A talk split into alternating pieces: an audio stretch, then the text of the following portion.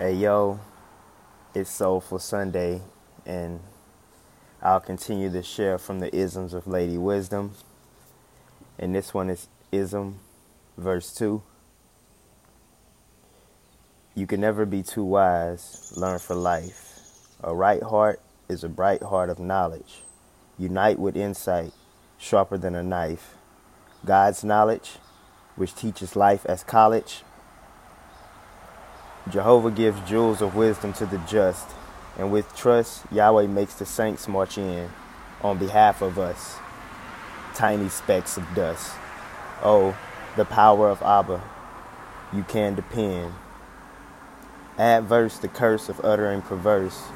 There are men who fraternize with wicked, wiggling around a warped wound. This is worse.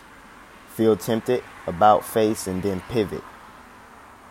Keep the ways of righteousness in both hands, for the righteous will one day own the land. Thanks for listening. Have a beautiful day. Peace.